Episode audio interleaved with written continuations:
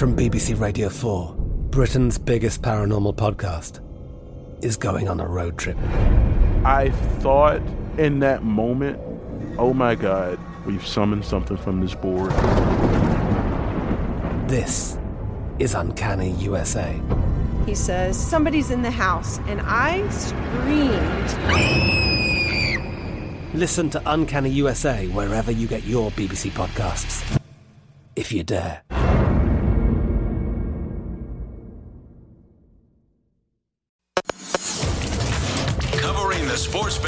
Landscape from coast to coast. This is Betting Across America on VSIN, the Sports Betting Network. It is Betting Across America presented by BetMGM. Dave Ross here at Circa Sportsbook. He is Wes Reynolds over at Mandalay Bay. Enjoyed that conversation with Mike Bronio, the sportsbook manager, uh, last hour with Wes. And Wes, I know we've got uh, Tom Brady's social media right now is just blowing up, as you can imagine. Uh, but we do want to talk about some college basketball plays that you have today, and maybe you've got some in progress updates for the people before we get back to the title game discussion. What do you have today? At a couple of the earlier games. Uh, in the first game without Chris Mack at Louisville, it's Mike Pegues that's now the interim coach as Mack was removed this week. Duke does get the cover there, 74-65. Sparty, Michigan State over the Wolverines, 83 to 67. That is a final score. In terms of the in progress, number one Auburn, four minutes left to go. Now laying 14 and a half here at BetMGM. They're up 74 to 60 over Oklahoma. North Carolina, a minute 30 away from wrapping up against their arch rival, the NC State Wolfpack. 97 to 75. North Carolina with the lead. Arizona in a little bit of a tussle down there in the Valley of the Sun with Arizona State. Arizona was a 21 and a half point favorite. 47-44 Arizona against ASU. Remember Arizona number 3 in the country mm-hmm. did lose at UCLA on Tuesday night, but the uh, Sun Devils so far hanging in there 47 to 44 and then uh, a couple other ranked teams in action. Xavier 71 to 60 over Creighton the final minute there in Omaha would be a nice road win for Xavier.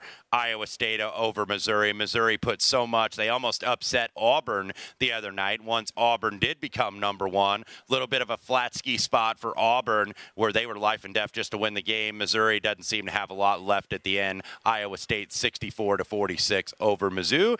And my Indiana Hoosiers, by the way, Dave Ross up 52 to 37 oh. in College Park over the Maryland Terrapins. So uh, fear the turtle, not so much. The Hoosiers aren't fearing them right now. Yeah, I saw some jokes in social media. I guess it was uh, they were giving out white T-shirts today to the uh, student body and people going to uh, that game today. They're like, "Oh, Maryland surrendered before the game even started."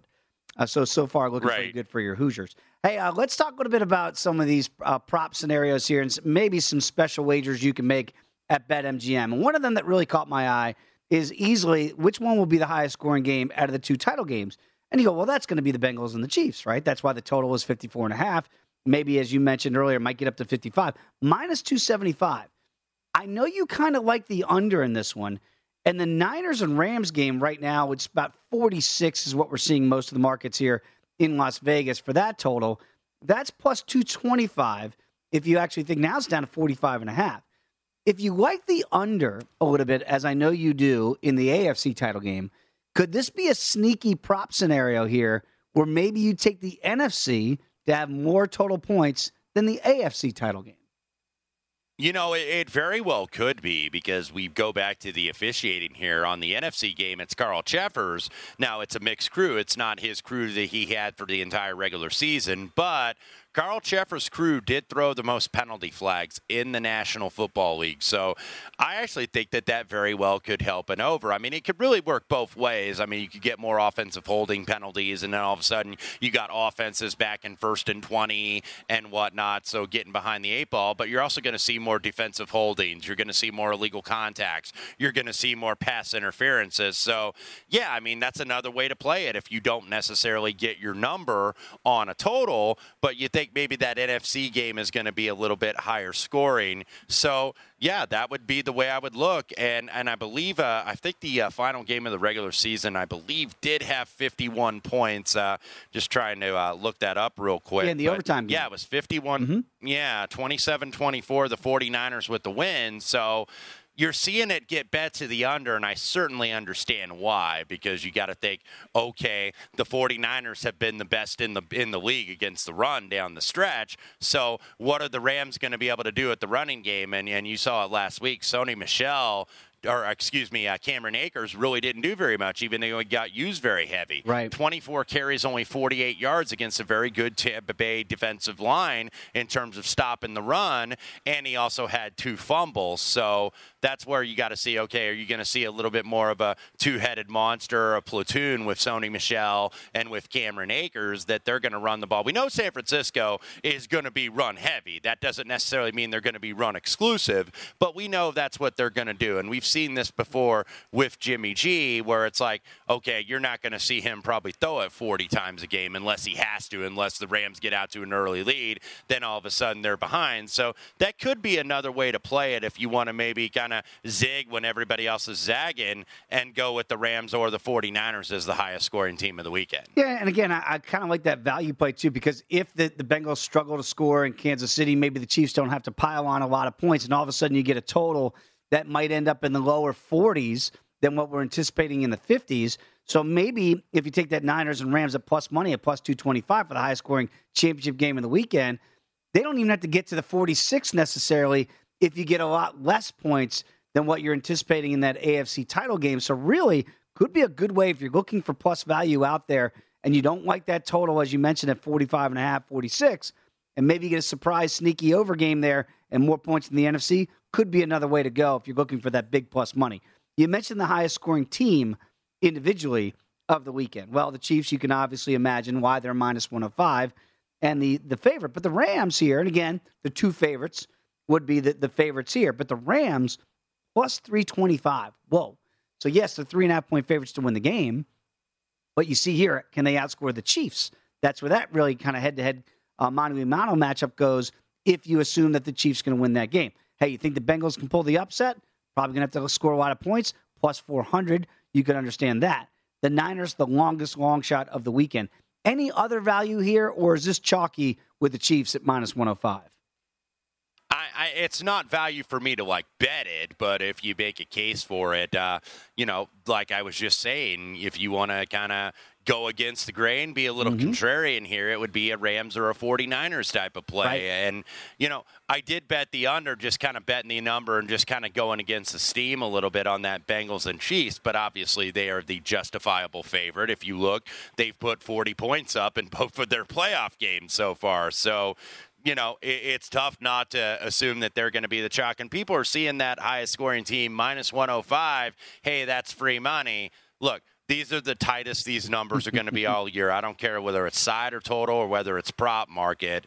So keep in mind, they're not going to be in the business of handing out free candy to you necessarily. No. So be careful on that Chiefs minus a dollar five. When you look conversely, Wes, at the potential lowest scoring team of the four, the Chiefs going to be the, the biggest long shot there, plus 600, because we just assumed that the Chiefs are going to book them for 30, right? That's what we all kind of think here, that the Chiefs are going to score points at home against the Bengals defense that can be had, right? Then the Rams mm-hmm. at plus 275. The, the Bengals at plus 250 would be intriguing to me. And then the Niners at plus 150. I think we think that Niners Rams game is going to be a tussle. It's going to be close. So you got to figure out the winner here. In this case, the loser here for that side. But the Bengals at plus 250.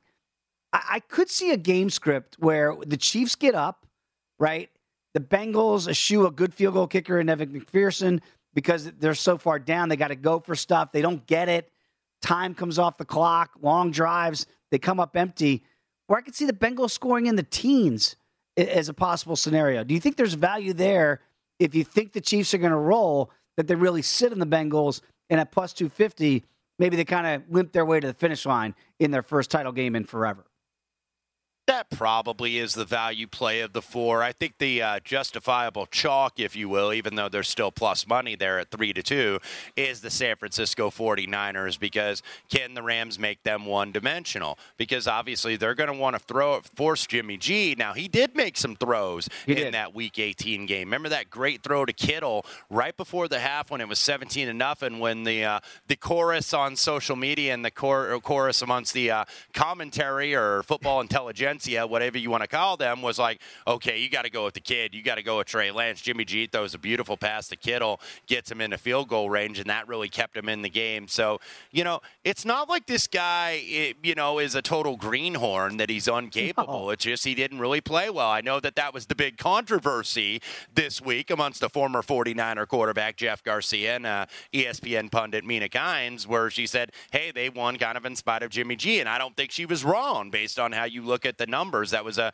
a defensive game. It was the defense and the running game that won that game. Mm-hmm. And obviously, Garcia took umbrage and it developed into a whole deal on social media like everything does nowadays. But, but anywho, uh, kind of back to this topic.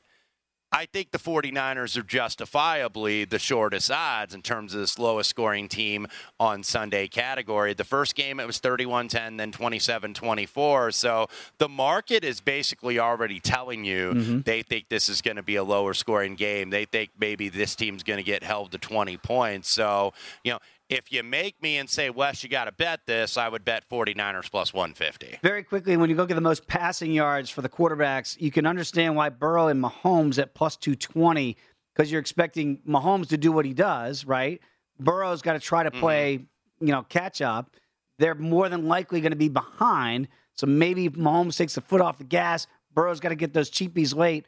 Stafford at plus 230 is intriguing to me. And then Jimmy G, as you just mentioned, the longest shot on the board at plus 500 because that's really just not the way their offense operates.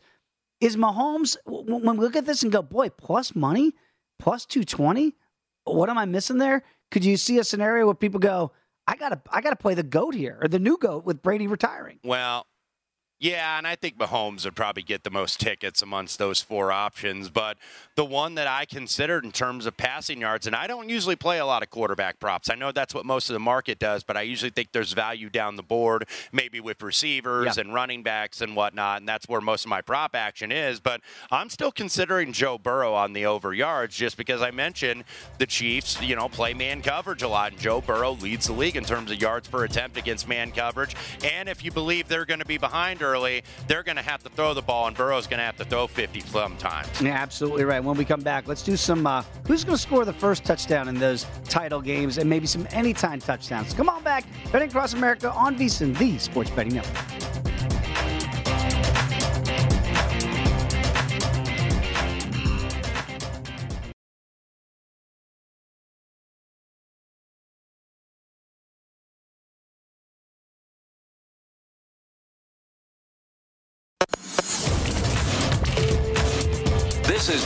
Across America on VSIN, the Sports Betting Network.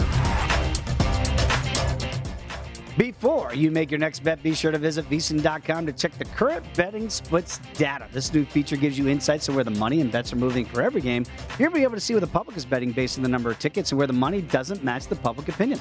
Data is available for money line over-unders and against the spread bets. Betting splits are another way. VSIN is here to make you a smarter, better year-round. Check out today's betting splits for every game at VSIN.com. Dave Ross alongside Wes Reynolds. This is Betting Across America right here on VSIN. I am here at Circa Sportsbook Wes Reynolds joins us over at Mandalay Bay.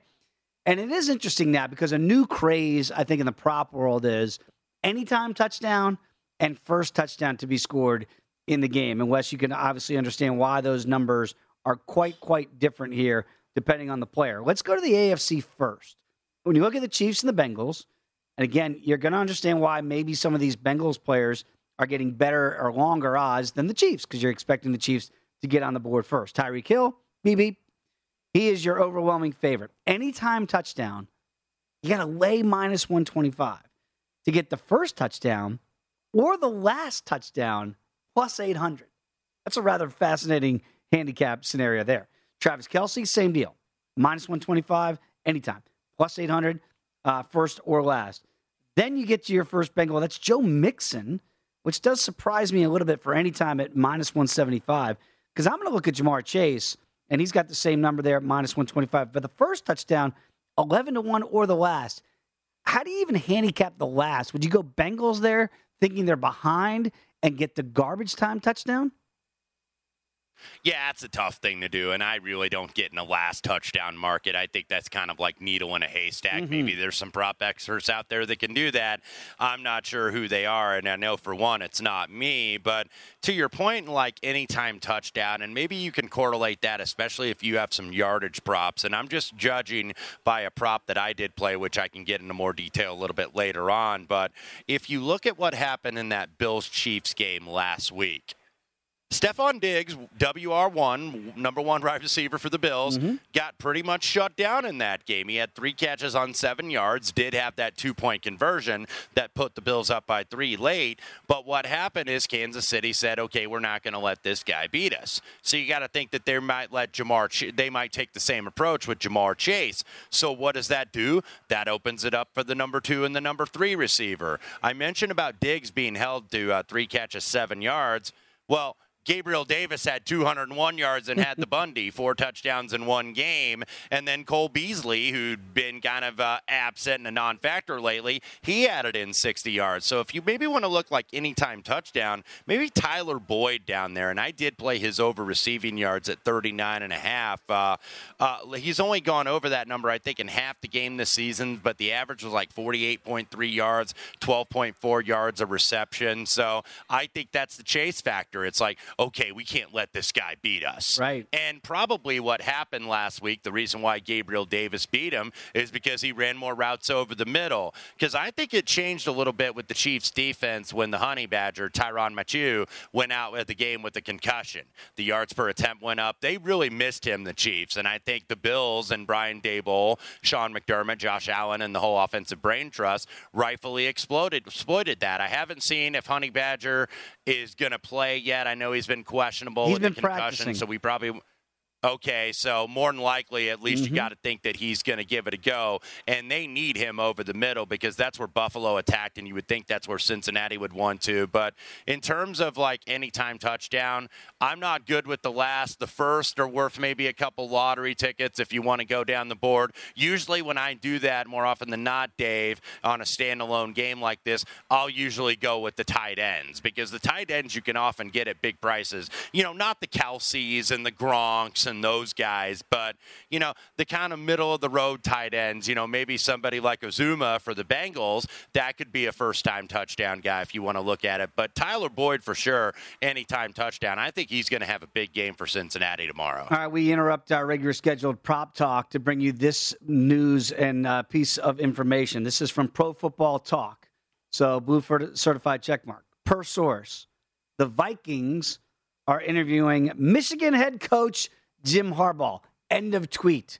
Wes, there's going to be a lot of futures markets. We're going to talk a lot about Green Bay, whether or not Aaron Rodgers comes back. We know Tom Brady. We believe he's retiring. We know Sean Payton has left New Orleans.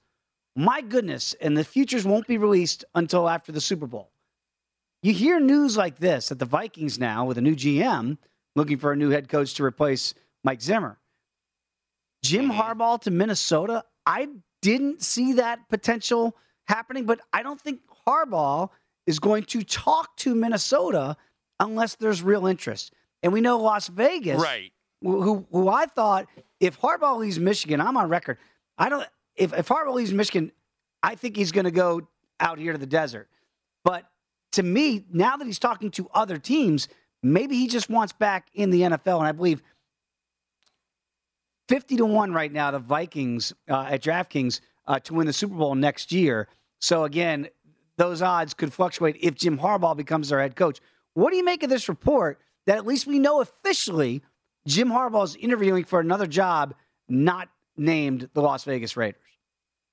Well, and and now, Dave, we've been hearing a little bit more in terms of uh, Josh McDaniels yes. possibly coming here to uh, lot. we've been hearing a lot of that chatter lately. So we're going to hear, and this is going to be interesting because different stuff gets leaked by different agents and different camps. So don't take something that's reported by some of the NFL insiders necessarily as gospel because there's a lot of gamesmanship going on here. Yeah, absolutely. So we'll keep an eye on that. But again, a very busy day around the National Football League. Obviously, we got the two title games tomorrow, but there's a lot of other things going on there that could affect those futures markets. But again, that is a report uh, right now coming out that Jim Harbaugh will interview for the Vikings head coaching job. Let's get back to some of those first touchdowns, anytime touchdowns.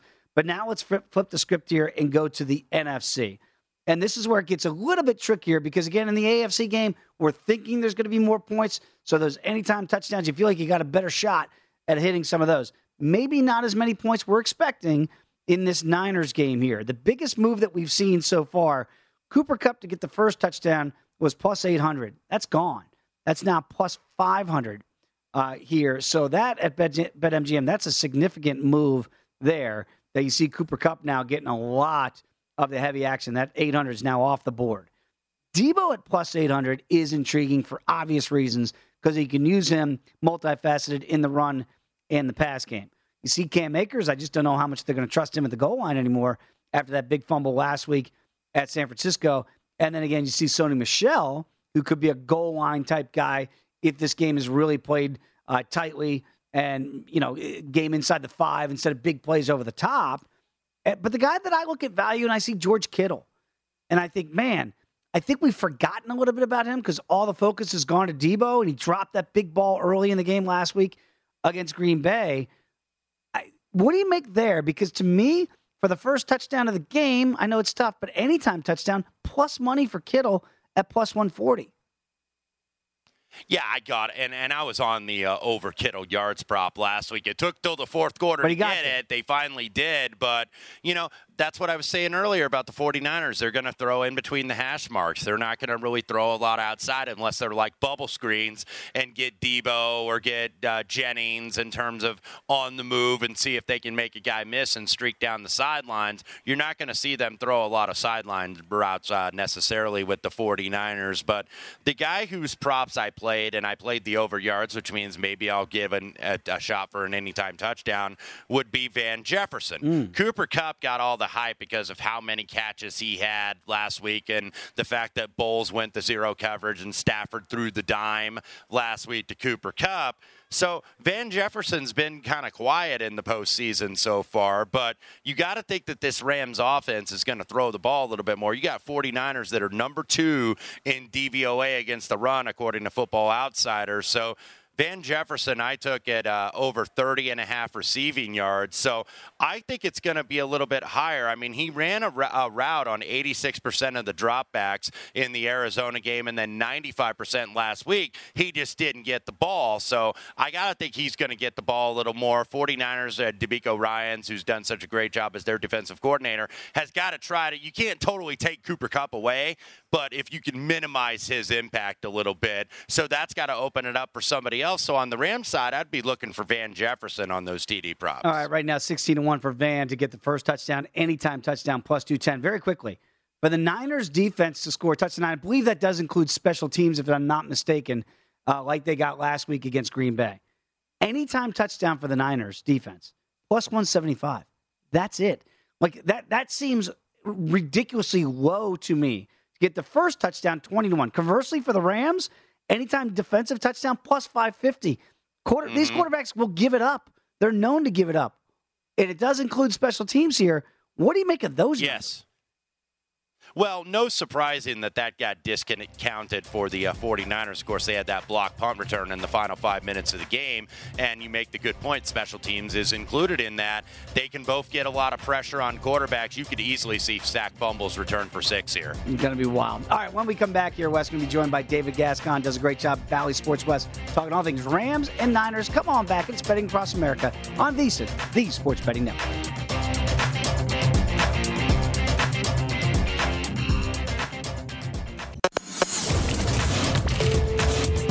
This is Betting Across America on VSIN, the Sports Betting Network. It is never too early to prepare for the big game. We want to make sure VSIN is a part of your plan. So we're going to be with you throughout the playoffs. And then on championship weekend, we've got 56 hours of free video coverage on VSIN.com leading up to the sixth annual live big game betcast. It's the biggest game of the year, so make plans now to join the VSIN betting ex- experts before, during, and after the action on VSIN.com. Dave Ross alongside Wes Reynolds. I am here at Circa Sportsbook. He is at Mandalay Bay, and what a pleasure to be joined by David Gascon, Bally Sports West. Always love catching up with you, David, as we prepare for the big one. And you're right there in Los Angeles. I already saw people on Twitter today, Danielle Alvari, one of our uh, correspondents here at VSiN. She was on a flight, and the the pilots getting into it, like who's going to win the game, and they're like, it's another home game for the Niners. How do you break that down this game from an LA uh, perspective here, just from emotion? Because we're hearing that the Niners are going to have more fans in the stands once again, and they're actually calling this a home game for the Niners. Dave, I, don't know if you and Wes uh, saw the entire video from Danielle, but I feel like she kind of let us down. Like no mimosa in her hand, no Captain and Coke. Like if you're making a trek from Oakland to Los Angeles right. and you're bringing 49 fans with you, you got to have one cocktail with you, right? yeah, I think so. Yeah, I mean, it's, it definitely gets the feel though yeah. that they are ready for this game, though, David. And I wonder because LA, you know the town, they get the rep of maybe not necessarily being the best sports towns if it's not the Lakers, right? Or maybe the Dodgers. But for football, yeah. sometimes they can be a bit flippant. Yeah. Are they all in? Uh, is it going to be yeah. crazy atmosphere tomorrow at SoFi? I think it's going to be tempered. I, I, think part of the game last week that you saw from Matthew Stafford, and, and I don't know how you guys feel about this, but it almost gave me that sense of Clayton Kershaw in a World Series game. Like, hey, he got run support and then he got the W. He didn't blow a lead in the seventh inning like he does in years past. And oddly enough, these guys being two good friends, I feel like that's the moment last week. Stafford didn't blow the game for the Rams. Cam Akers had a couple of fumbles, but Stafford played a great game and he led them to the game-winning drive that set things up. Obviously, with Cooper Kupp and that 44-yard reception. So I think right now for Rams fans, they're cautiously optimistic, and they should be because the bully's coming back to town. And uh, taking a quick detour, but staying with San Francisco, this according to KRON4 up there in San Francisco News. Apparently, Tom Brady retirement gate takes another turn, guys, because Tom Brady Sr. tells that particular news station, KRON4, that he is not retiring. Says an online publication started circulating an unsubstantiated rumor, and a number of NFL insiders are now reporting it. So, basically the theme of what our discussion was at the top of the show. Nobody knows jack squat here we, yeah, until he goes ahead and speaks. We wrote his football obit, and what an obit it is, and he might not be dead yet. Very quickly to that point, Wes, uh, Rick Stroud said confirming that Tom Brady has called Bucks GM Jason Licht to inform that he has not made up his mind about retiring or playing in 2022. Mike Silver reported it first. Stay tuned on that front. Wow, David, sorry for that detour. But let's get back to your game. No, it's all good, man. That's that's deservedly so, man. Brady is that guy where he'll go out on his own. He wanted to play until he's 45. He's 44 right now. So he led the league in almost every statistical yes. category that was out there. Why would a guy like that walk away? It seemed odd to me as well. So again, uh, maybe Tom Brady's uh, retirement might be very short-lived in the span of this show, which has been about 90 minutes long so far. Uh, David, let's get back to the game uh, right now. We mentioned obviously with the Niners and the ticket sales and all those things going in and out.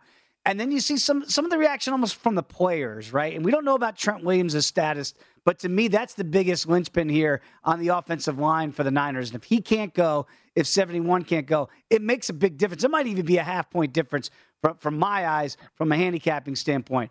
Let's say Williams goes. Why is it that this Niners team has been able to do what other teams can't do against the Rams defense, which is neutralize 99? Well, I'll ask you this. I'll throw it right back at you. What did your Dallas Cowboys defense do against San Francisco? That that's the thing, right? Where you have a guy like Micah Parsons you can move them on both sides of the field. You can put them in the middle. With the Los Angeles Rams, they have a couple of guys that can punk that offensive line. You have Von Miller, obviously Aaron Donald, Floyd's out there as well. And so what San Francisco does, though, it's so well is they keep teams off balance. You saw last week with Trent Williams. What did he do?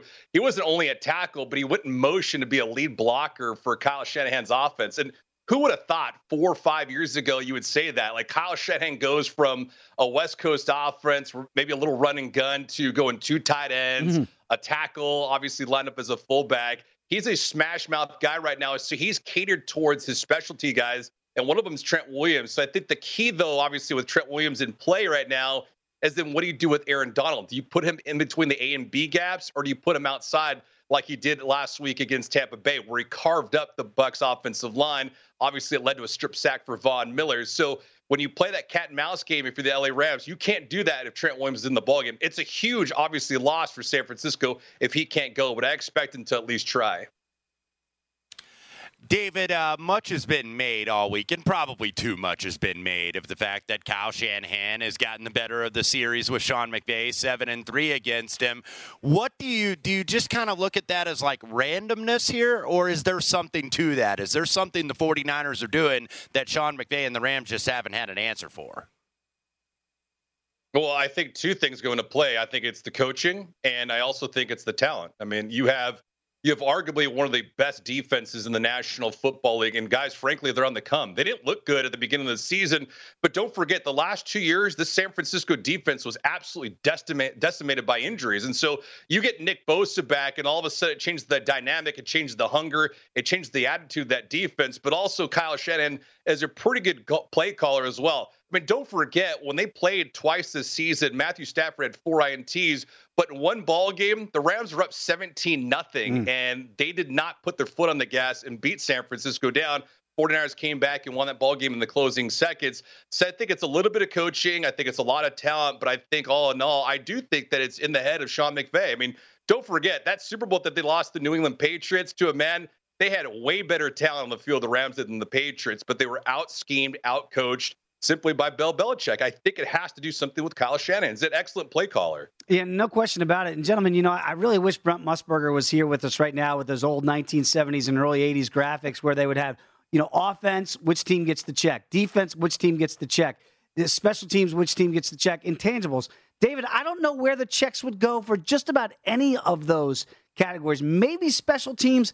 I could give that to San Francisco, right? Robbie Gould, we know how good he's been. We don't know about the Ram kicker here in Matthew Gay and his, his leg, I believe. He came up short on a 47 yard attempt last week in good conditions in Tampa Bay. Where do you give the advantages? Because the Niners are getting three and a half points.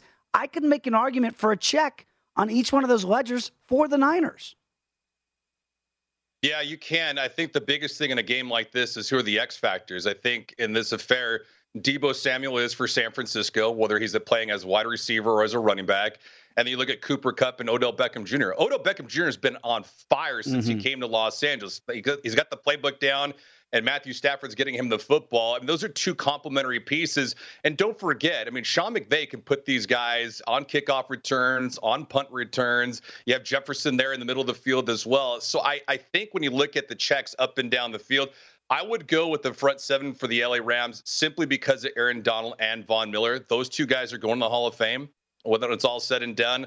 On the other side of things, the quarterback situation is dicey because you know what you get from Matthew Stafford a big arm Dude's not going to give up. And then Jimmy Garoppolo, you got the good looks, the solid jawline. He's pretty manageable with the football. But when Jimmy G is clean, he's really good.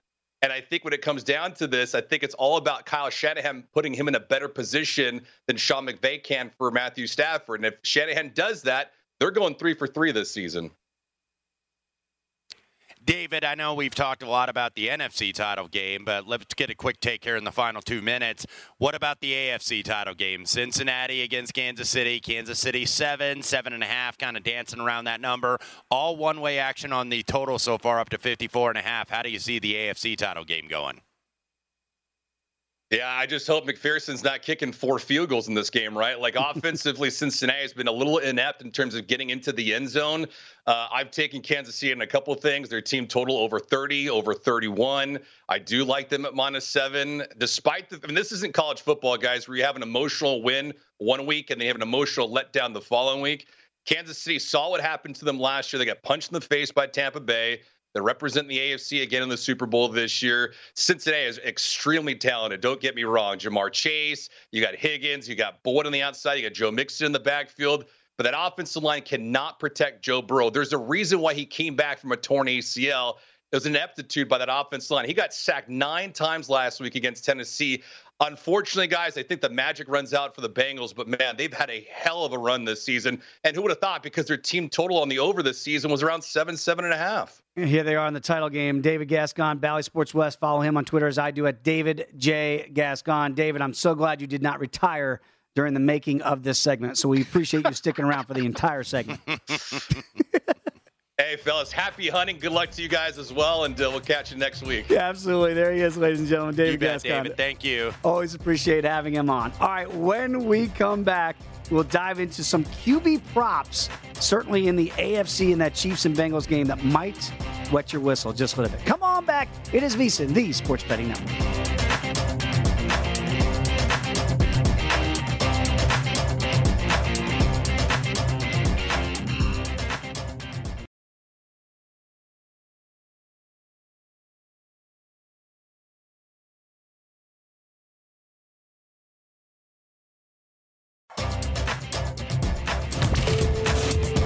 This is Betting Across America VSIN, the Sports Betting Network.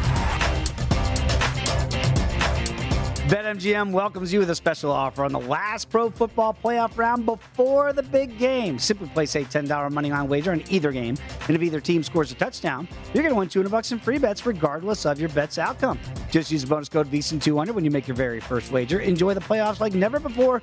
Earn M Life rewards that you can redeem at any MGM resort. Download the app or go to BetMGM.com. Use the bonus code VSIN200 to win 200 bucks in free bets if either team simply scores a touchdown in this weekend's games.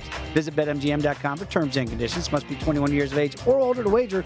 New customer offer. All promotions are subject to qualification and eligibility requirements. Rewards issued as non-withdrawable free bets or site credit.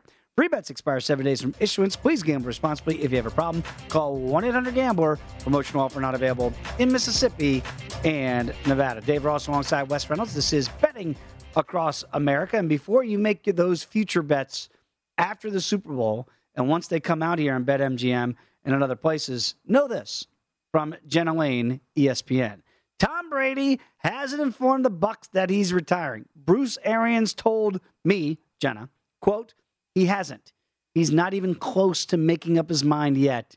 He told us. Whew, Wes, I don't know even what to think. This has been Uh, the you know- craziest hour and 45 minutes that we've done together for the entire year.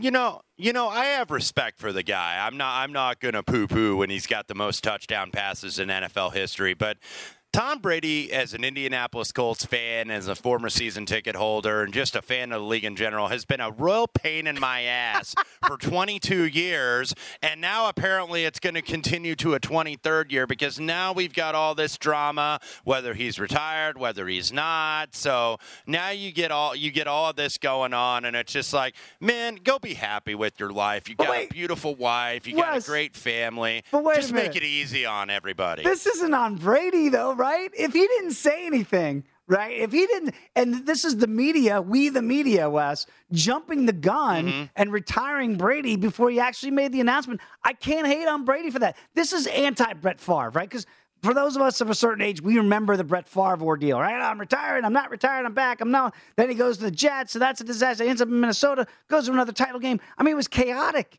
and we went through that, right? So people blamed Favre, and I think Favre had to take some of that. And I think people do remember that for part of his legacy, right? I don't know if it should impact his legacy or not, but I, I can't put this on Brady just yet. I do think Tom does kind of is kind of enjoying all of this and kind of wherever he is today, just kind of laughing about all of this right now with everything going on and all these media people trying to get out to be first. I mean, there's already the jokes on social media. He's going to come back and just spite Adam Schefter, you know, just, just spite him and Jeff Darlington for being apparently first out here. I don't know if they were first or if Rapoport was Sure. first from NFL Network, but nevertheless, uh, you know, that's the race. You want to be first. Do you want to be first or do you want to be right? I would lean toward the latter. But look, this is a competitive business. Everything is competitive, and being an NFL insider for all these networks is very competitive. So you want to break what's the biggest story right now in the league. So we don't know if that story is in fact needing to be broken because we will not yet know. I assume he is probably going to, when he feels like it, go ahead and, and speak on this and say he's made a decision. I don't know if he's going to do that in between the week of the Super Bowl or if he's going to do it the following week. I actually did check Dave because we do have the AT&T Pebble Beach Pro Am and he has played in that event before, so I did check to see if he was one of the celebrities in the field for next weekend. He is officially not. Oh. So you know, was just kind of checking on that as now we're getting uh, golf coverage here in the final round, a Saturday final round to not compete with tomorrow's championship Smart. games here at Torrey Pines out in San Diego. Yeah, it's very interesting. And again, uh, back to my you know kind of beat days when I was in Washington D.C. for 18 years. My news director said, "Hey, you're going to break this story." And I said, I- I'm going to get it right, but I might not be first. I, I just, I'm right there with you, Wes. It was always more important to get the story correct instead of being first. And again, I don't know what those guys are respected in the industry, and I'm sure they have their sources, but there's, you got to have two, and you always hope one of them is the actual guy making that decision, Tom Brady. So we'll figure out how that's going to play out. But as of right now, the latest we've had here, and we'll keep up for the next hour and uh, see where this goes. Tom Brady has not officially decided or made up his mind one way or the other if he's going to come back with Tampa Bay next year or beyond. I'd just make people wait if I were him. I'd be like, you know what? I'm not saying anything, you know, because everybody's going to be like, okay, now we got the Pro Bowl. It's a dead week because we got two weeks between the championship games and the Super Bowl. And then obviously, you don't want to necessarily be the story if you're being unselfish during Super Bowl week out of respect as a competitor for the two teams that are there. I'd just dangle people along and just make them wait. Yeah, it sounds like that's uh, certainly captivating the sports world right now. Is Tom Brady? They will be talking about the games tomorrow once we get to Sunday and this kind of cools down a little bit. And let's get to some prop scenarios for the quarterbacks here because again, I mentioned that Patrick Mahomes was now undefeated against all active quarterbacks in the league. That is now an incorrect statement if Tom Brady is still an active participant in the NFL because that's the one guy that Mahomes has not been able to best. You expect him to get the better of Joe Burrow tomorrow. But when you look at some of the props available for these two head to head, right? With a young gun now, can't believe Joe Burrow is now the young gun, and Patrick Mahomes going to his fourth straight title game has kind of been there, done that guy. But you look at the passing yards here, they're relatively close, right? Mahomes just six yards more than Burrow in that individual matchup. You can understand why the touchdowns there, but boy, you got to lay a lot of juice if you like Burrow over one and a half at minus 189. You actually get plus money if you think Mahomes can get you three or more. And then the picks, look at that. They just don't expect mm-hmm. Mahomes to throw one, and they expect one to get out of Burrow. What do you make of those numbers? And is there any way there that you see some value in any of those plays? Yeah, and I'll go back to one I mentioned earlier, and that was Burrow over passing yards. It has already been hit a little bit, but I still think 286 and a half, 287 and a half, it'd be worth it. Keep in mind, week 17, he had 446 against these guys, against that Kansas City man defense, plays the sixth highest rate in the league.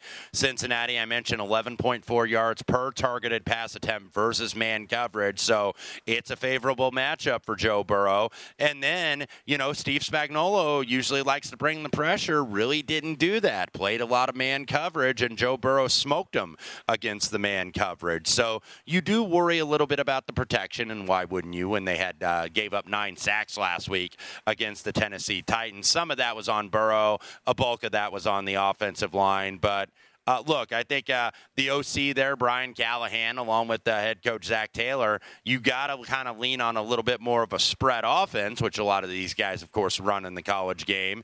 And you got to be able to have a little bit more quick passing. Now, Burrow did get sacked four times against Kansas City, but when he was blitzed and under the rest, he did complete 7 to 10 for 138 and a touchdown.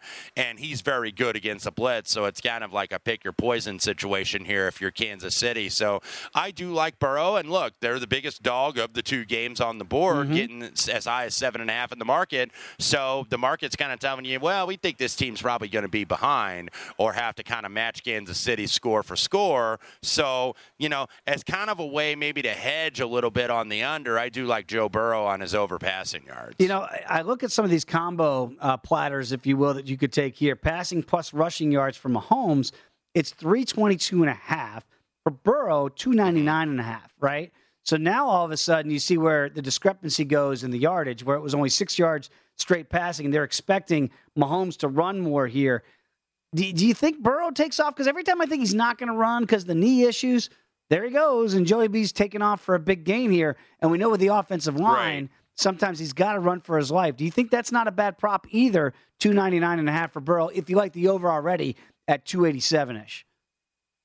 Yeah, I would lean that way because look, uh, you know, he can't just keep taking sacks. No. So now he knows, hey, I got to try to make a play here a little bit if my offensive line is going to allow. But the guy that's been running a little bit more is Patrick Mahomes. Uh, and if you go to that first matchup, the Bengals did kind of contain him. Uh, Mahomes, uh, 26 of 35 for 259 and two touchdowns, but Tyreek Hill had 10 targets, only had six catches for 40 yards. Travis Kelce had seven targets, did have the one touchdown, but five for 25. So not exactly stupefying numbers from your main two targets on the Kansas City side. So the combined yardage prop, I might actually lean a bit, a little bit more with Mahomes because I think he's going to be a little bit more apt to run the ball and just kind of get out of there but I don't think obviously Andy Reid wants to get him hurt. If you remember that playoff game last year against Cleveland, right. it was Chad Henne that had to finish that ball game. Yeah, great point. It really got roughed up in that game and didn't look the same in that Super Bowl. So it's a great evalu- uh, uh, uh, remembrance, certainly, of what Andy Reid might not want to do. But you're right, because in the Buffalo game last week, the way that they're playing, the way teams are scheming it, man, he gets through that initial pass rush. There's a lot of green for Patrick Mahomes because the safeties are just so deep. So let's see if that opens itself up for Mahomes again this weekend. All right, we got one more hour to go. We'll see if Tom Brady is retired, unretired in the next hour. Who knows? It's changing by the minute. And we're also going to have Bryant McFadden join us, two time Super Bowl champion of the Pittsburgh Steelers. We'll get his thoughts on Ben Roethlisberger, who at this juncture is a retired quarterback from the NFL. That has not changed America. So we'll get his thoughts on that and the championship games as well. Come on back. It's Betting Across America right here in VSIN, the Sports Betting Network.